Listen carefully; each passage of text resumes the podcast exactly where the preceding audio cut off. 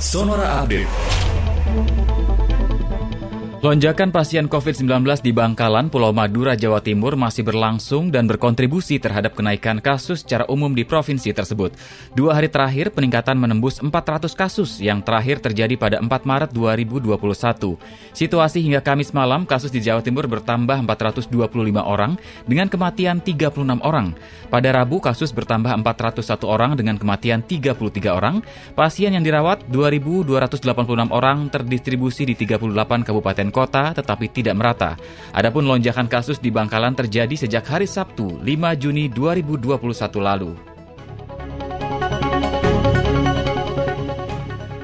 Pemerintah berencana memperpanjang pemberlakuan pembatasan kegiatan masyarakat atau PPKM skala mikro di 34 provinsi mulai tanggal 14 Juni.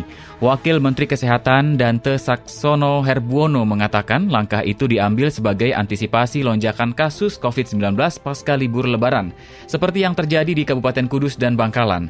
Selain diperpanjang, pemerintah akan memperluas cakupan wilayah PPKM mikro tahap ke-9 di empat provinsi, yakni di Gorontalo, Maluku, Maluku Utara, dan Sulawesi Barat.